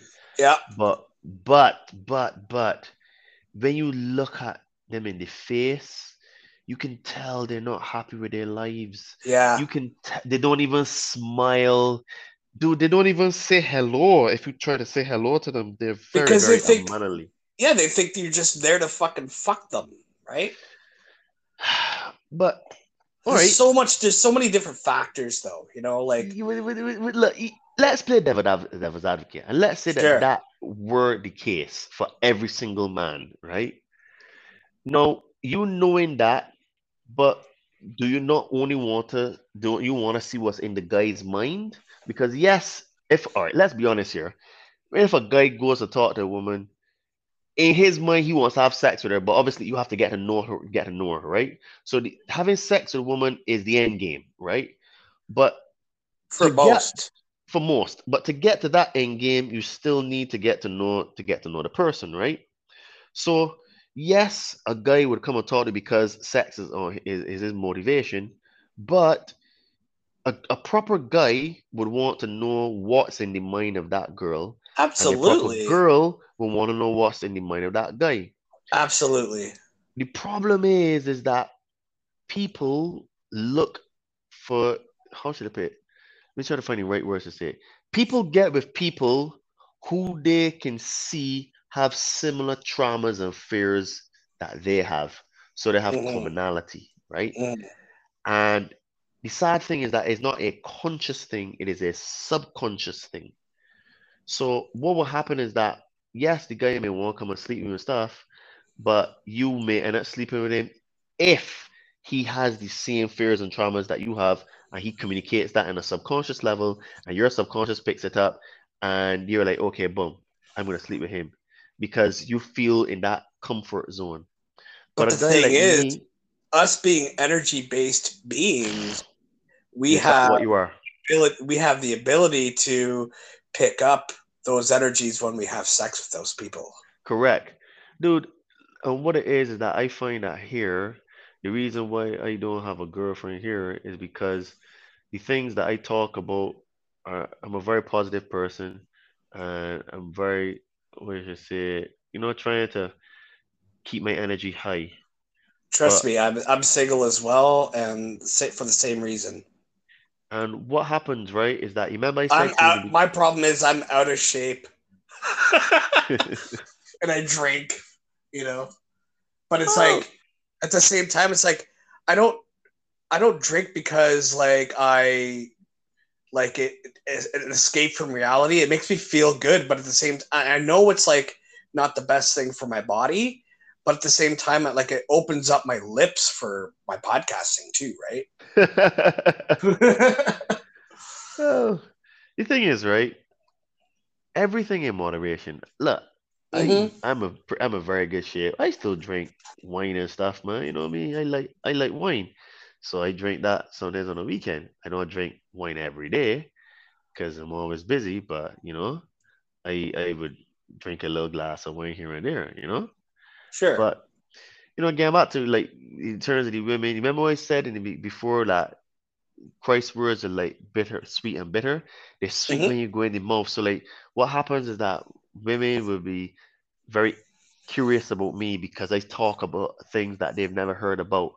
But what's happened is when they digest the stuff that I talk about, they realize, hold on a minute, for me to be with this guy, I need to do work on myself.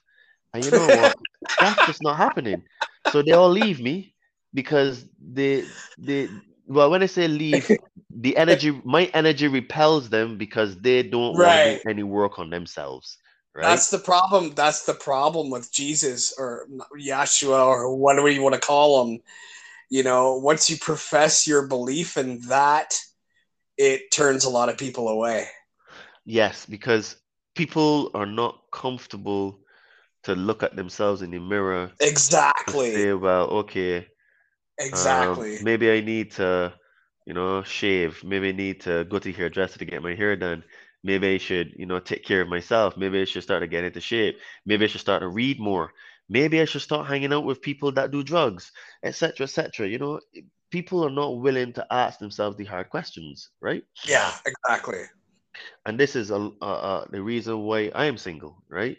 And at first, I thought it was something wrong with me, but I realized no, there's nothing wrong with me.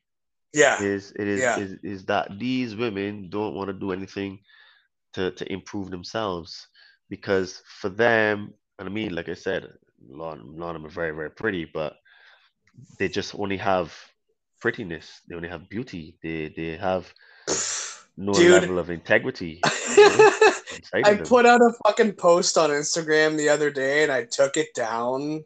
Sometimes I, I post stuff and I'm like, fuck, maybe I shouldn't have posted that and I delete it, right? But one of the posts that I put up the other day was um, I see a hell of a lot of beauty out there, but not a lot of brains. And because that shit's a rarity these days, right? Bruh, Something like that, right? And. I just like I looked at it the day after and I'm like, fuck man. Maybe there's somebody out there who thinks that I'm targeting them, but I'm not. I'm not targeting anybody specifically, but that's just what I see. And I just felt bad. Like I felt like that was like a judgment on my part, you know, so I took it down, you know.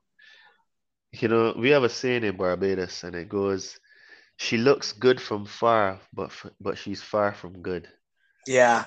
Just like that song that I told you about earlier tonight. She ain't pretty, she just looks that way, right? yeah, yep, yep. it's the It- same it- thing. You know, people today, I would say in general, don't really want to work on themselves. And Well, If- that's the difficult path, right? yes, but this is what I like to tell people. All of us on earth were born because of pain. Every single mother that gave birth to a child had pain, contractions, the ones Mhm. that, you know what I mean, those are painful, you know? So if a new life is born through pain, it means then that by doing the painful things, the most difficult things are the things that give us the most growth, right? Absolutely. And the more you ignore and avoid doing the things that you should do, the more you will continue to suffer. hmm Because Lao Tzu, he said, pain is an option. No, pain is inevitable, but suffering is a choice. Right? And, Yes. and what is happening now is that people are choosing to suffer by not getting themselves in shape, not reading books, not doing things like meditation, consuming all the, the, the media that they're telling us, taking all these shots, you know what I mean, worshiping government God, believing that the government is going to be there to save them and to help them Give you them a handout check. you get them a handout check. You know, people need to start to go inside of them and ask themselves, well, who am I? What am I? Where did I come from? What is my purpose? And if people actually start to ask themselves these questions, then it will start them to on a per, a, a path of self-discovery. Because unless you actually know these things about yourself, your life is going to be miserable. You can have all the money in the world. You could be a billionaire, but that doesn't mean you're going to be happy. there's so many people people that have so much fucking money, dude, and they they have no connection to their higher self. Exactly. And Like I, I I'm a, I'm just a dude who fucking works at for a corporation, a grocery store. I don't mind it because I know that I'm come home and I'm gonna do this podcast with fucking beautiful people such as yourself and get these messages out there for other people, and that makes me feel way more fulfilled than doing what I do at my regular job. But there's the thing, right? And what that is, is like what Christ said you be in this world, but not of this world. In the world, but not of it. Yes. So there's nothing wrong with having a job, but if you know what your purpose is, and yes, your job helps feed your addictions to food and shelter, you know, because human beings seem to have that common addiction amongst ourselves, you know, food and shelter, you know. So Yeah. once we fulfill those those uh those addictions, then the other things like what you do with your podcast and like what I do now as well, where I, you know, I get people in shape and I help them to, you know, Being in service to others is one of the biggest things. Being in service to others. And that's what Christ did. That's Correct. what Christ came here to tell people is like, you're not here to like serve yourself. You're in service to others. And once you can find like a medium, like a happy medium for yourself to to to serve other people, like doing what I do, doing what you do. That's what it's all about, man. It's about you fulfill that spiritual side of you when you do when you know that what you're doing is in service to others and not just yourself. And just doing my podcast alone has helped me to be a better person, um, to go out on my daily life, to go to my job and still be able to, you know, give a handout to somebody if they need it or, you know, pick up a fucking box and put it in their car or whatever, you know? It makes me feel like that's what's supposed to be happening, you know? Yeah, you know, is if we, this, this is what people fail to understand. It is only through serving others that we can truly serve ourselves. Yeah, Because I am I- I- you, you yeah, are me, and exactly. we are one. Hundred percent. I had this one Muslim lady come up to me the other day, and she said, you know, she came up to me. She she uh, put her shopping cart in in the in the shopping cart corral, and she looked at me and she said, "I will never forget you." And I said, "What?" She said, "I will never forget you. You helped me the uh, like a couple weeks ago, and I had a really bad pain in my arm, and you just."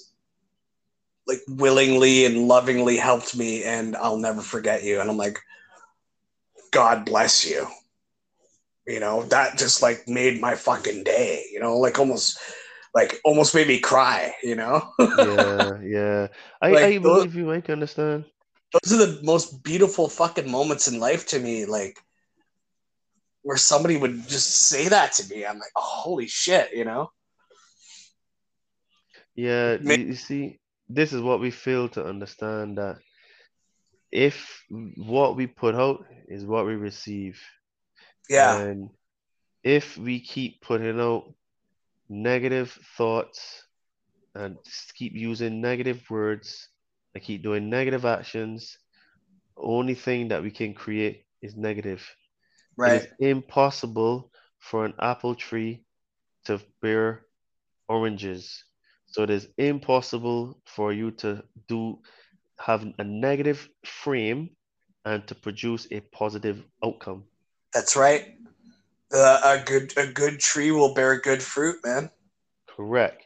This is why I always use the analogy for the tree to show people which God they should be looking at. Because in reality, we are God, but we've just forgotten that we are. We are a Yeah. fractal of God, individual, individually expressing itself in its own unique way. And I sh- I tell people, well, if you go to the beach and you take a cup and you fill that cup with water, is that water in the cup not the ocean still? Is it not the beach? Right. It's the same water, isn't it? You just put it in a vessel. And it so, looks much clearer when you put it in that vessel. Correct. No, the the cup, the vessel, is our body. The spirit, the God in us, the Christ, the I, mighty I am, is the water. It's inside of us. But we have forgotten that we have that essence inside of us, but we just focus on the body. So we think that the cup is the all and be all, but it's not. It's just one part of it. Yes, it's an important part because you wouldn't be able to have that container. The water would not be in that container if there was no container. Right. But because you are fractal, you're a fractal that contains the whole. Because the water in that cup has all of the same attributes and all of the same chemical composition than the main ocean. So that is exactly us. If you take a bit of water from the ocean, it's exactly like how we are as humans. We are God. All of us are God. We just forgot. And we have the same attributes as the Father, Mother, God. But we're just expressing ourselves in an individualized way, having a different experience. And that's how great God is. He just wanted to have different experiences. So he created, you know I mean, himself from nothing and then created himself in other forms so that he have all these experiences. Dude, I I could honestly fucking cry right now. Like I'm kind of tearing up a little bit. You see, it's amazing. Is... It's beautiful, man. Like I couldn't, you know, I couldn't uh, find a better way to, uh, you know, end end the discussion. I don't want to go a little any further. Really, I think that was like the best way to fucking end it. You know. Yeah, man, that's fine. I mean, I really hope that people listen to this chat we had today and you know, I've given you all some sources, some books. Uh, I'll give you all um, some other books yeah. to read because plug away, plug away uh, the books uh, where my audience can contact you, and I'll put it all in the show notes, man. Sure. So I'm gonna recommend a few books. So one of them uh, I already mentioned, which is the Life and Teaching of the Masters of the Far East. Excellent book.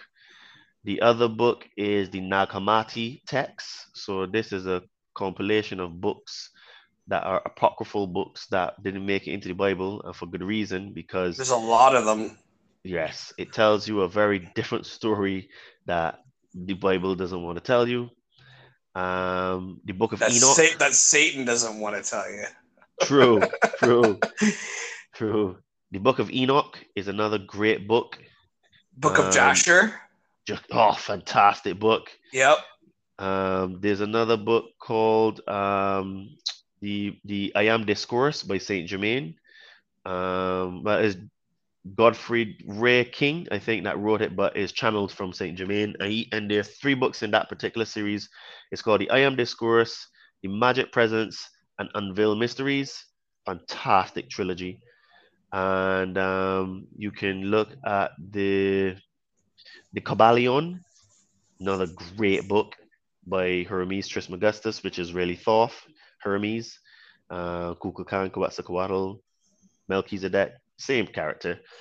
And then another one is called the um, the Bhagavad Gita.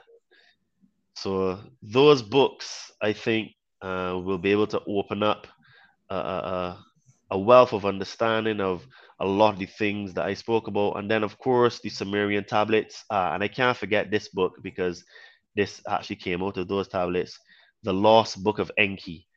The Lost Book of Enki will help people to understand uh, who are the Anunnaki. And then, if I can talk about that, are other two books called the Atrahasis, which is really uh, another name for Moses, um, for Noah, sorry, which means saved one and the Enuma Elish. Uh, very good. So if people were to um, read those books, they would get a very, very good understanding of a lot of the things I spoke about because those books are my sources. And anyone that, you know I mean, like this chat, uh, wanted to reach out to me, ask me any questions, Um, I also I'm a fitness trainer, as I said in the beginning, so I help spiritually inclined people people burn fat and build muscle. Um, I also write about these things that we spoke about today on my Instagram feed. So, because I'm not a an average trainer where I just have posts about fitness, but I have posts about the spirit, um, what's going on in the world, improving your consciousness, and also obviously, you know, may have um, you know, fitness stuff, transformations of people I've worked with. So anyone that is interested in changing their life, tired of feeling at this fitness thing, and would like to get in the best shape of the life, but don't know how, um, you can send me a DM with the word burn fat, or just send me a DM in general. Um, you know, saying that you heard this podcast, and you can find me at Adriano underscore two four six. So that's basically Adrian with an O, uh, A D R I A N underscore two four six, or my name Todd Cave on Facebook. Um, and yeah, looking forward to chatting to anyone that has any questions or you know want to get into shape as well. Um, because I can actually help you with both those things. You know, improving your consciousness, mindset, how you uh, believe it with yourself. Because thoughts are things. And yeah, dude, any up, upgrade your gray matter because one day it may matter. I'm gonna copy that. Upgrade your gray matter because one day it may matter. I like Oh, that. that's- I like that. Song from um, Ice Cube's cousin, uh, Del the homo, the the fucking Homo sapien. Uh, one of the best rap albums ever, Deltron 3030. Don't do it. It's a Okay. song- yeah, dude, it's one of the be- my favorite rap albums ever. Uh, and he's got a song that's like upgrade your gray matter because one day it may matter. Nice, nice, nice. That shit. And also, I write a, a lot of books. I have probably about 35 or 36 books on my Instagram. Really? Yeah. So if anyone goes on my Instagram, you would see there's a section in my highlights um, that links back to all the posts that have all the books that I've read. And those are just maybe a, a quarter or a third of the books I've ever read, you know. So, but I've read loads of books and I write about books as well because I like to show people where I get my information from. And I just say, well, you may want to look here Like have a read and yeah, you know me, have a read of this. You may understand a little bit of things that I say because the, there's there's not much time left in this system, and we have to forgive ourselves, heal our pains, heal our fears and our traumas, so that we can become the Christ. Because it's only through the Christ that we will make it to the end. Because the race is not for the swift, but he who endureth to the end. I love it, man. and on that note, I would say thank you very much for having me. Um, you know, we've had a really good chat with you today. And again, anyone that wants to reach out to me at Adriano underscore two four six or Todd Cave on Facebook. And I look forward to chatting to anyone and you know, working with you all. Or if you have any questions about anything I said tonight, then just fire me a question, a DM, and that'd be fine. He will get back to you, Cartel. And thank you so much, Todd, man. You are extraordinary and just like me, you know, we're all fucking part of the game and we're going to win it in the end, you know? The battle has already been won. That's it. The, the, the emperor has no clothes, right? That's it. That's it. but it is just that um, people just have not realized it yet. we're all scared. We're all scared, man. I think that's what it is. This is why You know, we got to get over fear- because God did not give us a spirit of fear, but of love and a sound mind. Absolutely, absolutely, couldn't agree more. Th- thanks a lot for coming on, homie, and uh, we'll keep in touch. Okay. yes, mate. Cheers for Thanks, that, man. Have a good Thank one. You. You too, bud.